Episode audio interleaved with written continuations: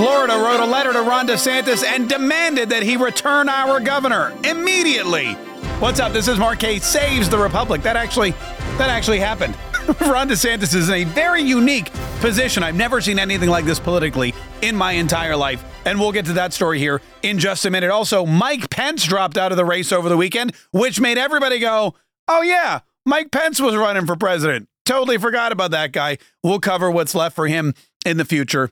Not much, really. It'll be a very short segment. Uh, thanks so much for joining me today. Listen, before we begin, be sure to like, be sure to subscribe, and set your notifications for this podcast, for this video, because we do this all the time, like er day. And we don't want you to miss a single episode. Plus, over the weekend, we had a run on our brand new Christmas book, The Untold Story of, of Christmas. This is a very unique twist and a, a slightly different telling of the traditional Christmas story that you all know uh, very well the story of the birth of Jesus in the manger with Mary and Joseph and the and the angel coming down from heaven, all of that. But there's a parallel story uh, about Caesar Augustus and how he wanted to become a god while Jesus was a god that actually became man.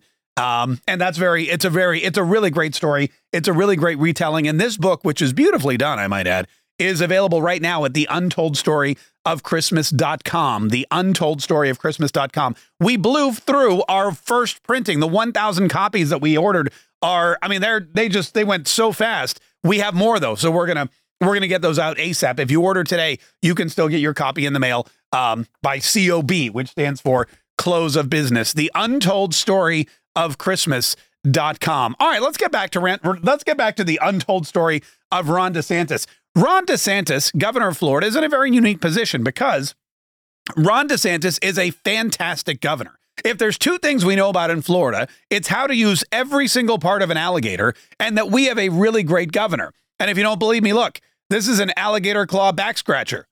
You can get these you can get these pretty much at any Florida fruit stand, gas station or or rest area along uh, along I-95 or I-4 in the during the corridor. But anyway, I digress. Uh, Ron DeSantis is is one of the arguably one of the best governors the state's ever had. Probably one of the best governors in the entire country. Um, when Joe Biden came to power, we always said uh, what one of the one of the byproducts of Joe Biden's presidency is the rise of incredible governors. We call them the League of Extraordinary Governors, and you see them all over. Greg Abbott had to take uh, you know uh, measures into his own hands, and he had to take action on federal uh, responsibilities like securing the border and, making sure that illegal immigrants aren't wreaking havoc in his in his jurisdiction. He had the same thing with Governor, um, you know, Kevin Stitt in Oklahoma. He had to he had a lot of problems when Joe Biden cut the energy and he had to jump into action. You've got uh, Tate Reeves in Oklahoma and um, uh, pardon me in Mississippi, who's doing a fantastic job. Kristi Noem. All over the country, governors have been picking up the slack that Joe Biden has been well slacking on. I mean, when the federal government is is is uh, you know just uh, neglecting to do their duties, it, the only person left, the only people left to jump in, are the governors and the attorneys general. And you know when the when the government of the United States, when the Department of Justice either a refuses to enforce the law or b weaponizes itself against its own citizens, that's when the that's when the individual 50 state governments really have to step up, and that's why you've seen the rise of great governors like Ron DeSantis. And here in Florida, people love Ron DeSantis. We love him. We love him. That's why we voted for him twice. The first time we voted for him by a thin margin over um, Andrew Gillum, who later was found in a hotel room naked with a male porn star and a bag of drugs. I mean, look, we dodged a bullet there. that's something. That's something else we know about in Florida: bullets and how to dodge them. Um, but you know, Ron DeSantis worked diligently for four years. He fought hard against wokeness, against woke corporations. He fought hard to keep our children safe in schools. He fought hard to make sure that uh, we weren't being penetrated by illegal immigrants. He fought hard to make sure that Joe Biden knew that uh, Florida wasn't going to take it during COVID. He was able to set up monoclonal antibody clinics all over the place, and he was able to keep our state open like no other state in the country. It was a fantastic performance by, again, one arguably one of the best governors we've had in the state's history. Then he decided to run for president after winning election by a landslide. In November, forget about it. We knew Ron DeSantis was going to win. We didn't know he was going to win that fast. Ron DeSantis, I remember I was out, where was I? I was out in the middle of nowhere, Florida. That's where I was. I was celebrating the reelection of uh, Representative Kat Cammack at her reelection party. We were hosting, and they asked me to go up on stage. And every time somebody that we were rooting for won an election, would I announce the results? And we said, sure, no problem. And when Kat was reelected, we now we got up and made an announcement. And when our buddy Aaron Bean won his election, we made an announcement. And all through the Anna Paulina Luna, all of these America First candidates who were running for office, we celebrated their election victories that night as well. And then uh, about eight o'clock, which was really just before eight o'clock, I mean, it was less than an hour after the polls closed, they said, hey, we got to go announce that Ron DeSantis has been reelected governor. And it was by a landslide. Like, you want to talk about a mandate?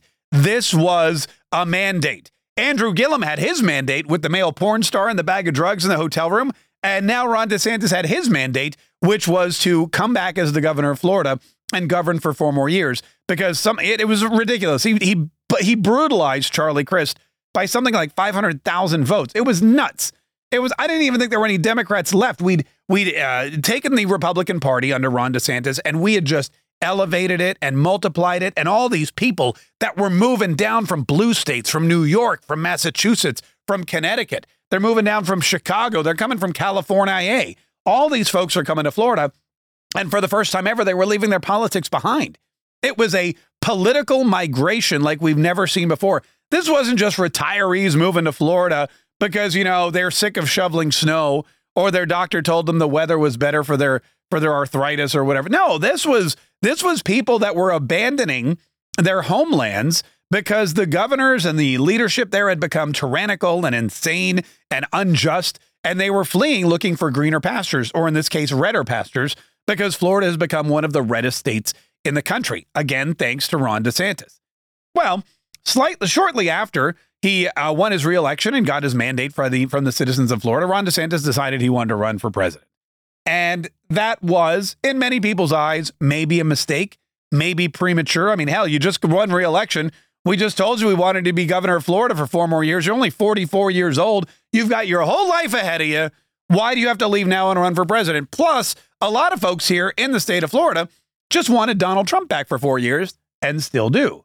Ron DeSantis wasn't having any of it. He thought this was his time to shine. He was maybe getting bad advice from people. He was maybe listening to the wrong voices. Maybe Paul Ryan was whispering in his ear, Trump sucks, we need you. Maybe Jeb Bush was like, "We got to get back at Trump. He totally he totally humiliated me on the stage and you're the guy to do it." Maybe there were other people throwing money at him saying, "Hey Ron, we're going to make it rain all over you if you just run for president. Uh, you're the guy that can take down Donald Trump." Well, fast forward a couple more months and that doesn't seem to be the case. Nikki Haley is second in uh, most of the polls. Chris Christie and Vivek Ramaswamy are battling Ron DeSantis for third place in a lot of different states, and Ron DeSantis' campaign just hasn't gone the way that he thought. Plus, Donald Trump still dominates, not just in swing states, not just in early uh, primary states, but also right here at home. Donald Trump is beating the beloved governor of Florida in the presidential primary. Why? Because we love Ron DeSantis as our governor, and we would like him to remain our governor. And I have proof a letter was released over the weekend from the Florida Republican Assembly. Let me read you a little bit of it. A uh, here we go. Article 4, Section 1A of the Florida Constitution clearly states that the governor shall take care that the laws of the state be faithfully executed, shall commission all officers of the state and counties, and transact all necessary business with the officers of government. Whereas Governor Ron DeSantis was elected to serve the people of the state of Florida and complete his four year term. And whereas Governor Ron DeSantis has been using his position of governor to campaign for the office of the President of the United States, taking him away from his official duties and responsibilities to the citizens of Florida frequently at taxpayer expense. And whereas Governor DeSantis' presidential campaign has been met with a lack of enthusiasm by voters nationally and has not gained any significant momentum. In fact, to the contrary, and then it goes on and on and on. It says, uh, therefore, be it resolved that the Florida Republican Assembly urges Governor Ron DeSantis to conclude his presidential campaign and return to Florida to continue to serve out the remainder of his term as governor. And the interesting thing about this is you've got one guy who is beloved by his citizens and his constituents as a governor and maligned as a presidential candidate. It's the weirdest thing ever. We love this governor so much. We don't want him to go anywhere else prematurely. And the fact that he's out there running around trying to drum up support for a presidential campaign that clearly doesn't have any support and isn't gaining any momentum is kind of a slap in the face to the people here at home. Not to mention, yes, when he travels, when he goes back and forth, there is significant taxpayer expense that is incurred. I mean, you it, you can't avoid it. You can't run a presidential campaign and be governor and not foot the bill for the Floridians. I mean, it just it isn't going to happen. And so a lot of folks here in the Florida General Assembly and a lot of folks here who are Florida Republicans and a lot of folks here who are fans of Ron DeSantis and fans of Donald Trump want him to cut it out and come back home. Uh, he was on with uh, he was on Meet the Press with Kristen Welker over the weekend, and Kristen Welker asked him a question, which I believe will pr- proves to everybody why this guy is such a great governor and why the Florida Assembly wants him home so quickly. Listen to the question she asked about a comment made by Vivek Ramaswamy response. Well, let me ask you about some of the statements that you have made recently about those protesters. This week, you called for the banning of pro Palestinian groups from Florida state colleges. Your Republican challenger, Vivek Ramaswamy, says that violates the First Amendment rights of these students. He writes, quote, it's a shameful political ploy. It's unconstitutional. It's utter hypocrisy for someone who railed against left wing cancel culture. What is your response to Mr. Ramaswamy? By the way, speaking of cheap political ploys, Vivek Ramaswamy, God love the guy, and he's got great ideas. He definitely loves his hyperbole, doesn't he? Uh, anyway, here was Governor DeSantis' response.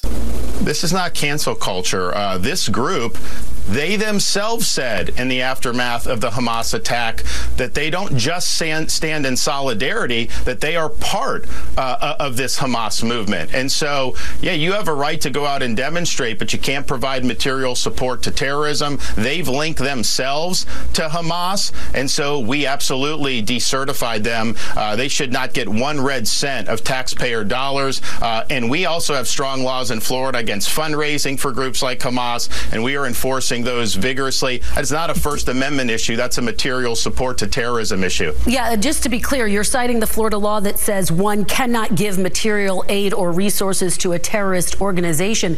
Do you have any support that they're actually doing that? Their own words are saying they're part of this organization, that they don't just stand in solidarity, that they don't just support what they did, but that this is their movement too. So once you hitch your wagon to a group like Hamas, uh, that takes you out of the realm uh, of normal activity, and that's something that, that we're going to take action against. So we believe we're totally justified within the law, um, and I think things like this have been litigated time and again. But and this is something that Ron DeSantis has done brilliantly throughout his term as governor, and which, again, Floridians wanted him to do for another four years. Whenever there was a, an attack, uh, BLM, for example, uh, defunding the police, all of these things, he jumped into action and he, number one, stifled it. And then, number two, created a culture here in the state of Florida where that kind of thing just didn't happen. He was the guy who offered bonuses to police in these blue state and blue city police departments that were being defunded, that were being disrespected, that were being degraded. Um, they were just being dismantled. And he said, Hey, come to Florida. We need good police officers here. We need good first responders here. If you're a cop and you need a place where you're going to be respected, where people are going to um, respect the law and they're going to call you and they're going to be thankful and, and prideful of your service, Florida's the place and we're willing to pay you for it. And in doing so, he's created a culture here where Florida has some of the biggest and safest cities you'll find anywhere. If you walk around Tampa, if you walk around Miami, if you walk around, you know, Orlando in in uh, in various different places, you'll see a culture of folks that are law abiding and also respect the police. Now, it does also help that 50% of the population is carrying a loaded weapon pretty much at all times.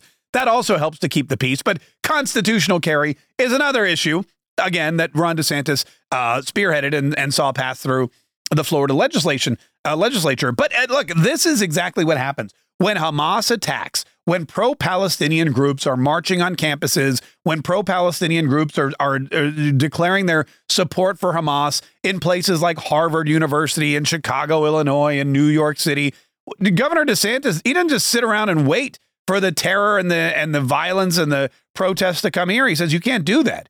We are not going. You cannot have a a school sponsor a a pro terrorist organization or demonstration without some kind of retribution. You're going to lose your money, and we're going to break it up because this is no longer freedom of speech. This is terrorism.